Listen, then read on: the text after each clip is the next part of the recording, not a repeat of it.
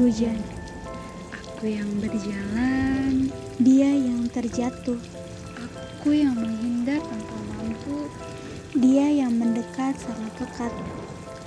Apa jadinya bila aku diam dan menikmati ini? Waktunya yang akan berlalu. Sepanjang jalannya, aroma hujan ini sangat tak dimengerti. Tak apalah, aku hanya sedang bergegas pulang dalam hujan.